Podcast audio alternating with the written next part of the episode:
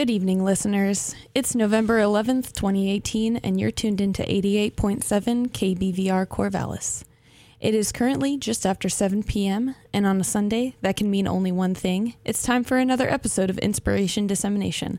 I'm Kristen Finch. And I'm Scott Classic. Here at Oregon State University, we have more than 4,000 graduate students in over 80 different programs of study. Here on Inspiration Dissemination, we feature the research and the personal stories of one of these students each week. So if you're a graduate student at OSU and you're interested in coming on the show, or if you want to find out more about all the awesome things going on at Oregon State, just check out our blog. Um, it's blogs.oregonstate.edu slash inspiration, where you can find all about our upcoming guests and links to our Twitter and Facebook pages. So we also have a podcast available on iTunes. If you search for Inspiration Dissemination, you will find it. Look for that orange light bulb logo. Inspiration dissemination is recorded live, and should they occur, any ex- opinions expressed on the show are those of the hosts and their guests and do not necessarily represent Oregon State University or this station.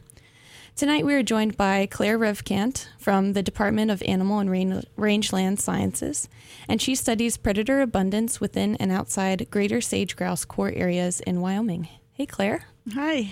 Thanks for coming on the show. Thanks for having me. So, you want to start off by just telling the audience uh, what greater sage grouse is? Sure. Uh, greater sage grouse are they're a grouse species, and it's the largest grouse species in North America. They live in the western United States and then some provinces in Canada as well. Um, their populations have been in decline for many decades, and in the early 2000s, they were threatened to be listed under the Endangered Species Act. So you were talking about core areas. What are these core areas? Yeah, so core areas refers to uh, designated protected habitat that was listed under the um, core Greater Sage Grouse Core Area Protection Strategy, which is a sage grouse conservation policy that Wyoming put in place in 2008. So they specifically refer to um, areas that sage grouse a majority of the of the sage grouse in Wyoming use for for nesting. So they were designated by taking lek sites, which are sites that males use for courtship uh, courtship purposes um, during the breeding season, and they took a eight kilometer buffer around them, and they called those core areas, and um, they protect a large expanse of habitat for sage grouse nesting in Wyoming. Yeah, and it's pretty impressive how large the area is. If you're listening, uh, you can visit the blog and actually see a map of these areas and the large extent of Wyoming that is covered by them. Yeah, and Wyoming's a big state, and these core areas cover like, I don't know, half of western Wyoming that is not national park and national forest. It's pretty impressive. It's, yeah. It's pretty big. And I think Wyoming itself is like total sagebrush country. It's like the heart of like where these sage grouses subsist, right? Yeah. So Wyoming is a stronghold for sage grouse, for the sage grouse species, really. It, it holds 37% of all birds um, in its range. And Wyoming has the most birds, um, the most leks, and the most contiguous sagebrush habitat um, in its range. So it's impressive. So that's great. Um, the birds are presumably being protected. They they were in decline for a while, and what's the case now? So, because of this strategy and many other policies that other states have put in place, the bird in 2010 was decided um, not to be listed by the U.S. Fish and Wildlife Service under the Endangered Species Act. It was a huge win for um, land managers in the states who are trying to keep the bird off of the list. And, and the reason for that is because when a species is listed under the Endangered Species Act, it puts restrictions on land use. Um, land use. Um, and that's something that people don't want. You know, the states don't want it, land managers don't want it, um, landowners don't want it um, because they're not able to do what, what they want to on their land. So in, in Wyoming, they were specifically worried about it because it is a stronghold for the species. So their economy, the Wyoming economy, relies on oil and gas energy development. So if this bird was listed, and because this bird is is found throughout the entire state, it would it could severely impact their economy, and they they didn't want that to happen. And so the core area protection plan uh, plan then is really kind of securing the rights of these landowners to the land that they can still use as long as it is with you know outside of the core areas. Right. It's, and, it's, and it's not just the landowners it's also public land as well. That's where a lot of the oil and gas drilling is actually actually occurs. So if this species was listed it would protect not only public land yeah private land as well but um, uh, luckily it wasn't li- listed for the state so they're able to carry on. But, but inside of those core areas um, only 5% surface disturbance is allowed. Um, oil oil rigs are only allowed uh, every like 640 uh, square kilometers. Wind and wind development is not allowed at all. So it really helps uh, these birds be able to be in these protected areas since human disturbance, uh, habitat loss, and fragmentation from oil and gas development was one of the, the leading causes of of decline for this bird species. Um, not only in Wyoming but across its its range, um, habitat loss and fragmentation is a huge problem for these birds. They don't respond well to, to human disturbance.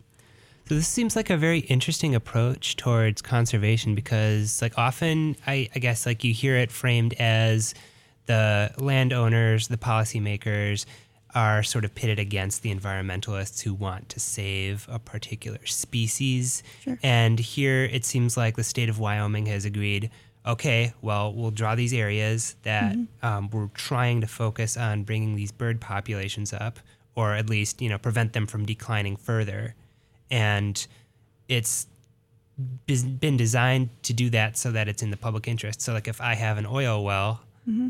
um, it's in my interest to make sure it's not like infringing make, on right you want to keep the bird off off the list. Because otherwise then the government says hey your oil well has got to go or um, something has to happen. My land gets taken from me and i can't use it to extract resources. Yeah or you just can't use public public land to extract the resources that you use to make money. And that's what's really amazing about this this policy that wyoming has put in place because it it has been deemed effective, an effective conservation policy by the U.S. Fish and Wildlife Service, which is why, again, in 2015, when they reevaluated um, the sage grouse population in these policies, they deemed that the birds, that bird species, the sage grouse, uh, did not warrant protection under the ESA.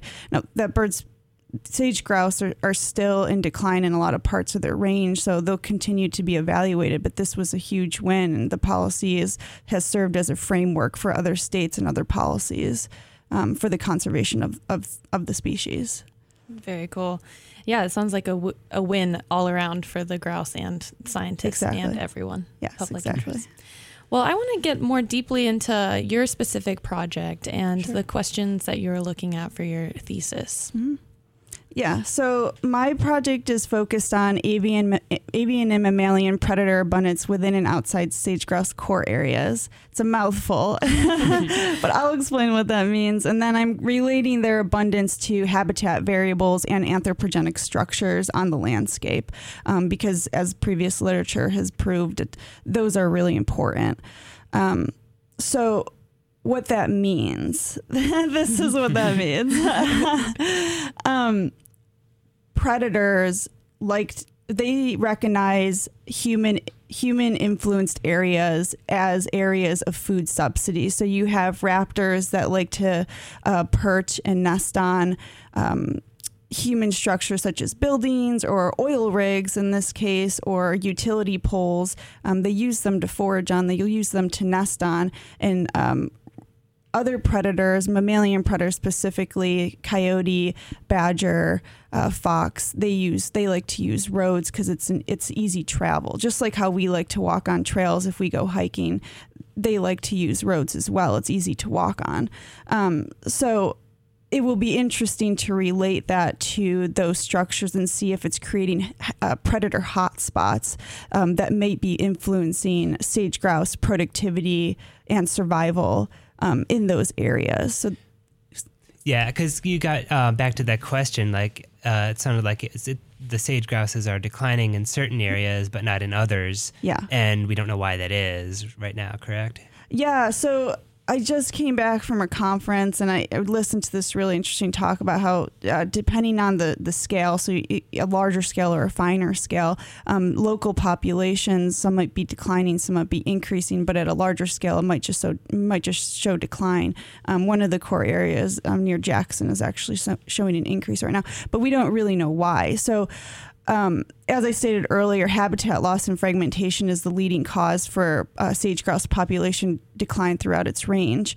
Um, but predation is really interesting because it's been suggested as a limiting predator abundance has been uh, suggested as a limiting factor to sage grouse survival and productivity. And by productivity, I, I mean like how many chicks that they're fledging per year, how many uh, chicks fledge per nest. So, if you're able to identify some areas of higher abundance for a predator that are in a core area or near a core area, how would you present that to a policymaker and what would you expect them to do with that information? So, that information will be useful to the policymakers, uh, land managers, because they'll be able to identify these, again, hopefully, possibly these predator hotspot areas and what exactly is attracting those predators to that to that area. And, and that's important. There was a recent study that just came out last year that said um, ravens that utilize um, oil rig three miles outside of a, a sage grouse core area um, effectively affects uh, sage grouse three three miles within that core area. They don't see boundaries. Like we can look at a map and we see boundaries, but out there on the landscape, they don't see those boundaries.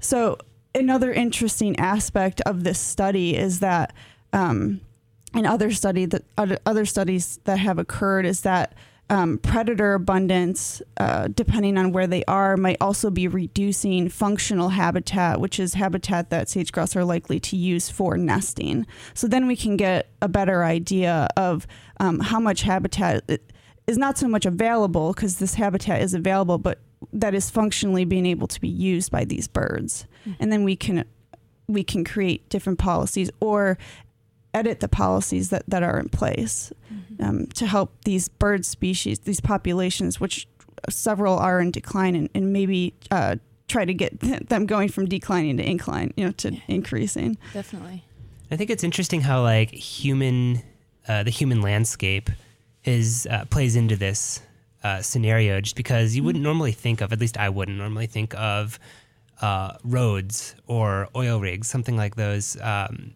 being uh, like positively impacting how predators can get around. Yeah. Um, so I don't know. I guess I, I just thought that was interesting.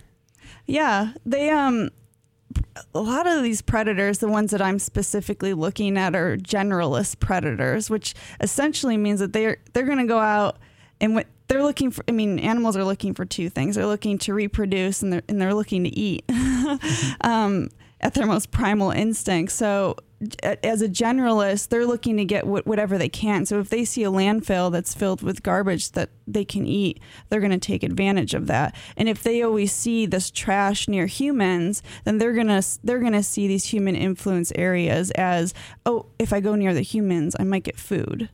Um, you know, the same with utility poles or, oil rigs. You know, birds are using these to nest or, or well, they use them to nest on, but they also use them to perch and forage off of. They need these high vantage points so they can see what they're looking at. So, yeah, they're they're attracted to human areas, mm-hmm. and and sage grouse aren't. But as we've seen from past letter, literature, um, they can still be attracted to these areas that maybe they weren't going to be attracted to um, before. Now they they ended up closer to um, nesting sites. If you're just tuning in, we are talking with Claire Revican. She is a master's student, a second year master's student, is that right? Yep. In the Department of Animal and Rangeland Sciences. And she's talking about, um, we haven't gotten to her research yet, but we're talking about the backstory leading up to her research in Wyoming, where she's looking at sage grouse populations and how predators impact them. Mm-hmm. And uh, I want to know what's a day in the life of of Claire in the field. what what would how are you? Um, and I know this doesn't all happen in one day, but how are you measuring predator abundance and then mammalian predator occupancy? Yeah, I drive a lot. yeah. So the day in the life is a lot of driving. My study area is, is about 46 million acres. It's the entire Wyoming basin um, that I cover for my research. Um, so it's a lot of driving. But what I'm essentially doing to um, collect data on abundance, I guess I'll start with avian. So for avian predators, I'm using distance sampling protocol, and I'm going out and I'm doing what are called point counts, and and this is point counts have been established as a a, a great methodology to count birds. Um, it's been around for decades and decades and decades, and it, it works really well. So what it entails is I've created these randomly generated transects and point counts within the Wyoming basin. I go out to the point, you know, I have a GPS location. I go out to the point, I stand at that point, I count all of the raptors and all of the corvids, um, which are the avian predators I'm looking at. Corvids Um, are like crows, right? Yeah, so corvids, I'm specifically looking at, in Wyoming, ravens and, and magpies, black-billed magpies. Um, ravens, ravens have have been documented to predate um, nest pre- pretty effectively. So, um, so and, and raptors, I'm counting every single one that I see within those 10 minutes. I'm taking a bearing to the bird. I'm taking the distance to the bird using a rangefinder. And then after those 10 minutes are up, I move on a mile up the road, which I'm using my transects are roads. Um, move a mile up to the road where I do another 10 minute point count. And after I do six in a row, I move on to the next transect, which could be anywhere from like 30 minutes away or could be three hours away, depending on where I am. Um, so that's what I'm doing for the for the avian uh, predators, and that data will be put into s- certain statistical programs or w- a program called uh, program distance, and um, I put that data in, and will s- spit me out a probability of detection and an abundance number, and you know there I have it. Um, for the mammalian predators, I took a different route. You can't use point counts for them; they don't fly. They, they don't really speak. um, so originally I was I was going to do flights, but that that didn't seem to work out for um, what I, how I really wanted it to work out. So instead, I set up scent stations and trail cameras. I put on those scent stations, and so a scent station basically is a stick of.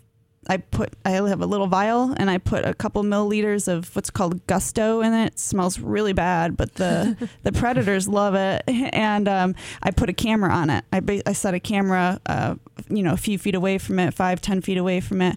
Um, and then it records everything that comes to that scent station, or hopefully the the camera is triggered, so I get what's coming to that scent station, and and from there I can get occupancy. So if I you know if I'm getting badger, if I'm getting coyote, if I'm getting fox, um, I know that they're in the area and they're occupying that area, and, and they could effectively be influencing um, the predation risk of sage grouse.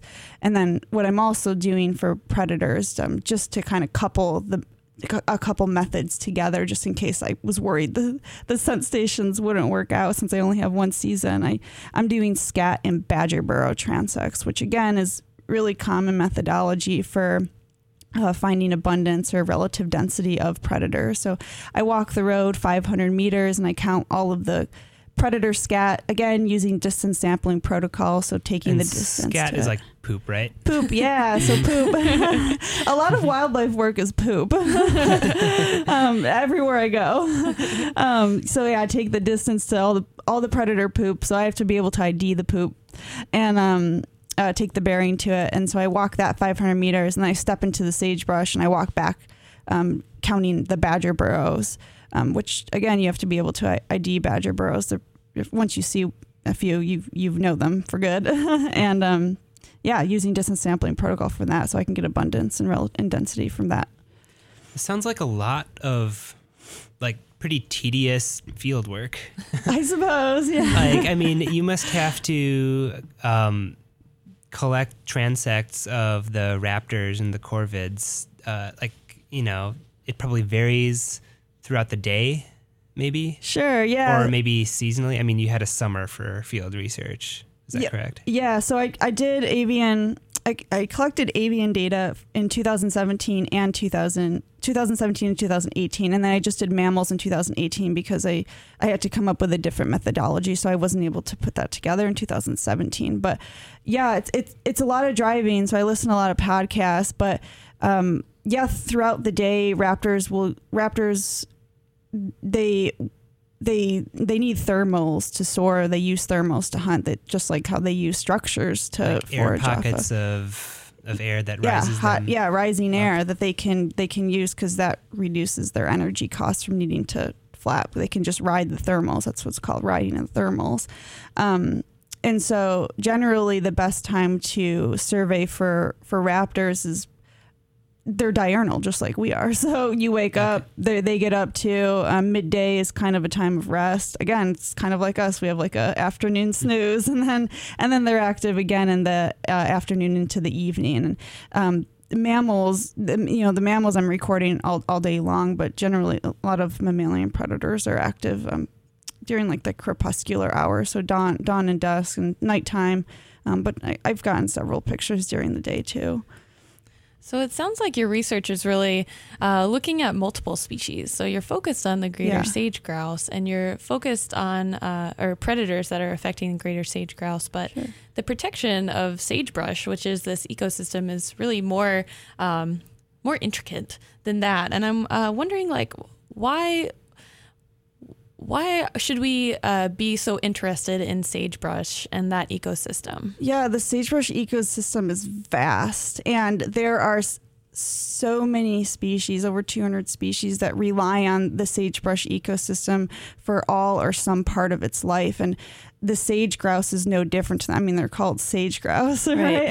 um, they rely on sagebrush for all parts of their life cycle. Without it, they, they would perish. And then what's really interesting about sage grouse is they've been designated as a umbrella species and for anybody who, who's who doesn't know what that means is you have umbrella species are designated because um, they indirectly their conservation decisions that are based on the animal indirectly um, protects other organisms that live in the community of that habitat as well. So for the sage grouse, if you take, you know, if the top of the pinnacle you have the sage grouse, then you have other species below it.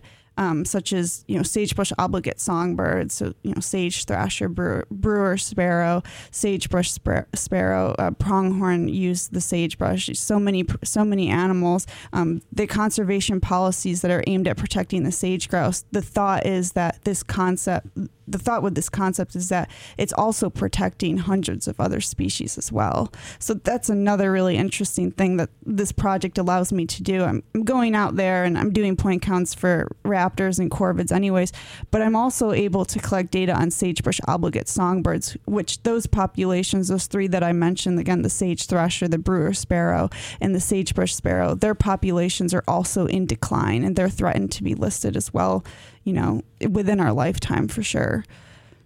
So it's like a winning policy, really, not just for the sage grouse, but for all of the all of the animals and all of the plants that are using this habitat that is restricted to only certain parts of North America. Yes, yeah. So it's a concept. Um, it's not like a, pr- it's, you know, nothing in science is proven, but um, it's not a theory that's widely accepted. It's a concept that we think like, yeah, like that makes sense if you protect this species that needs all of this, you know, that inhabits most of the sagebrush. Like it must be protecting the other species as well, right? Mm-hmm. Well, that might not be necessarily true, but th- my project will hopefully answer some of those questions to see if the umbrella species concept is also effectively protecting these sagebrush obligate songbirds. And again, I'm just doing abundances for that as well, like seeing, you know, are they moving, are they in these sage grouse core areas or are they outside of those areas where they're threatened by human human influences and human activity? And I cool. suppose this has uh, ramifications for other types of ecosystems as well that might Sure. just have, you know, all different types of Yes. totally different ecosystem, but the same concept could apply. Yes, for sure. Yeah. Well, I like that um, your this kind of leads into the next part. So you've worked with a lot of bird species in your time, like in Yeah. your in your career and even before that. Do you want to talk a little bit about how you became interested in working with birds? Yeah, I love birds. So much. I love birds so much. Um, I've there was never a point in my life when I didn't know I was going to be a bird biologist. Like I wanted to be an ornithologist since I can remember. Like I I honestly don't remember how it came about. Um, we always had this I think it was a house finch. I, I didn't. I, there, I, there are no birders in my family. I'm the only one who's truly that interested. But I loved watching this house finch um, nest in the Christmas wreath from my front door, and I would watch, you know, I'd watch the chicks grow up and then fledge, and and I would look forward to that every year. And my mom also got us. My mom you know, she's an accountant, but she always loved the outdoors. So she would get us involved with the outdoors. So she would take us to the station called it's called Braddock Bay Raptor Research. They do they band a lot of birds, um, both passerine and raptors. And she would take us to the raptor banding station. And we, we went so many times they, they actually allowed us to uh, help band the the you know the red tail hawks and, and the kestrel or you know whatever came into the trap and then we got to release them because they they we just went so often. I thought that was the coolest thing. And so I just knew that I, I applied to one school when I was an undergrad, the SUNY ESF College of Environmental Science and Forestry, which is one of the top environmental schools in this in this country. And I said, if I don't get in, like that's too bad. But like this is what I meant to do. So luckily, I got in. there you go. Follow yeah. follow your dreams. Yeah. Yeah. And so uh, when you're an undergrad and you're you're kind of starting to like figure out what it's like to be a researcher, I mm-hmm. guess. Mm-hmm. Um, did you have any projects that really uh, threw you in the deep end? You were like, okay, now I'm doing this wildlife bird stuff, like even more so than just on family trips. Oh yeah, so, so, I got my I got my first internship when I was an undergrad. I got my first internship at Parker River National Wildlife Refuge, and I was helping the band in, in mist net. Um, and mist nets are just like huge nets to capture passerines. Um, uh, specifically, where we were looking to mist net and ban salt marsh sparrows, which is an is an obligate of salt the salt marsh ecosystem. So I guess I'm working with obligates here. Um, and uh, we banded a lot of other birds too. And then from there, I, I, I worked at Monomoy National Wildlife Refuge for three seasons. I was there for a full year at one point, and I learned so much there. I was monitoring seabird productivity, uh, specifically oyster catchers and terns, and also plovers. And we did like a red knot migration study, and I uh, got to learn about that. And I, I just loved it. I soaked it all up. And then after that, I went to Yellowstone. I worked for the bo- bird program there, and I did uh, raptor productivity monitoring. So again, just going out finding nest uh, or looking at nest and, and then um, seeing if their chicks are, you know, see if their nest failed, see if their chicks fledged. Um, that's productivity monitoring in, in, a nutshell. And then I worked for the California Condor Recovery Program and um, did a lot of trapping and did some workups and um, learned a lot about condors. And, and now I'm here. So at great, some point, you had a, um, an idea to pursue veterinary school. Yeah but um, yeah, can you tell us about that decision? well, I, I, always loved animals, and I thought, well, I'll just be a vet. That if you love animals, generally, generally those people end up being vets, right? Well, I, I found out that I don't actually want to. Um, I, d- I didn't want to. I didn't want to see surgery. Like I wanted to see the animal in its natural habitat. I didn't want to see it sick or, you know, dying. And um, I, you know, I found research and wildlife work instead, and I'm okay with that. And you know, good, good for vets. It's just not for me, but I've always loved animals. Mm-hmm. So what's gonna what's what's next after you complete this master's? Yeah, I don't know. That's the dreaded question that we ask everyone. yeah, and we prepare no one for. Yeah. no I mean, ideas. Hopefully, success. Yeah, yeah, of course. I I take every day as its own and just try to get through every day. It's um, being a graduate student is no joke, and um, it's a lot of hard work. I I hope that afterwards I can be a biologist somewhere. It, I I thought it would be cool recently. I was thinking like, oh, to be an endangered species biologist would be, you know, that would be something I could, I could be. I mean, I'm passionate about any biologist job really, but I, you know, that would be something that I would, I would like to pursue. Um, I want to I just want to I want to be involved with policies and with you know monitoring. I want to be involved with with work that helps protect um, our our wildlife because without people being stewards for these animals, there's a chance that they might perish, and I don't want to see that happen. And I know that a lot of other people don't want to see that happen either. So if I can do something to affect change, that would be great. Definitely. And It is noble work because you might not know the effects that your research have right. on the system now, but you're still contributing. Yeah. Yeah. I hope so. Yeah. Very good. Definitely sounds like a job where, you know, passion is uh, definitely an element you need for you know, getting up and, you You- know, you have to minding have it. birds Yeah. Yeah, You- you yeah. or have to whatever you have end it. up doing. you know, Yeah. birds are birds can be so. You've got to get up early for a lot of birds. Like sometimes you're out in the middle of the night, sometimes you're up at the crack of dawn, sometimes you're out really late at night, and you've got to be passionate about it. And um, I am, so Yeah. I like the work I do. So, uh, what else do you like to do aside from, uh, I mean, grad school makes your life pretty much grad school. Scheduled. Yeah, um, in those moments where you're not um, doing bird transects or uh, Count, counting entering poop. data, counting yeah, poop. looking at uh, trail camera Yeah. data. It's actually really interesting to look at the data, but I on my off time when I can find it, I, I love backpacking and I love spending time with my dog and we go to the national forest and we backpack. I'm, I'm I've been an avid avid skier for the past 24 years of my life, 22 years of my life. Um, yeah, those are the things I really like to be outside. I think a lot of biologists do like to be outside. Are you like uh you have kind of the muscle memory for point counts that where you're doing some other activity you're like kind of you like switch into point count mode you know, you can't you can't ever hear a bird and not try to ID it. can't turn it off you can't turn it off. Yeah. But I mean that keeps you sharp. yeah You got to stay sharp. very good Yeah. All right well we're getting around to the end of our show now and we still have two uh, traditions that we keep to in inspiration dissemination and the first is to ask you for some advice and uh, who you're giving advice to Sure. So, you know, I have a piece of advice that I'm sure a lot of peop- other people give other people, um, but it's something that I have constantly constantly have had to tell myself. I I come from a family that yeah, some some of them like the outdoors, but most of them are, are business workers. You know, they're they're out to work a job, you know, make as much money as as, as they can. And, and in wildlife, you, you're not going to do that. Like you can't go into wildlife and expect to make, you know, hundreds and thousands of dollars. Like it's and that's okay because we believe wildlife biologists, people who work for the for the environment, like we believe in that. So I would say the best piece of advice I can't can give to people who want to pursue environmental jobs is to never give up. Don't don't think that you're not going to make it because if you try and you put in the hard work, you're going to get there because there are going to be so many people along the ways that are going to say you're never going to get a job in your field you know you th- you're never going to get a job but you will if you if you work hard and you believe in the work that you do other people will see that employers will, will see that and it will work out for you very good advice That sounds great.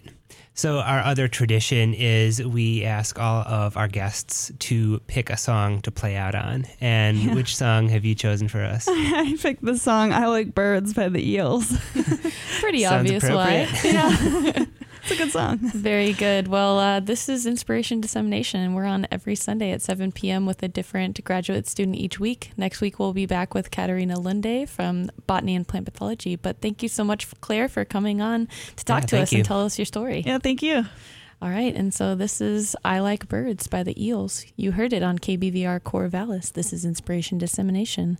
Stay tuned for more bird songs until 8 p.m.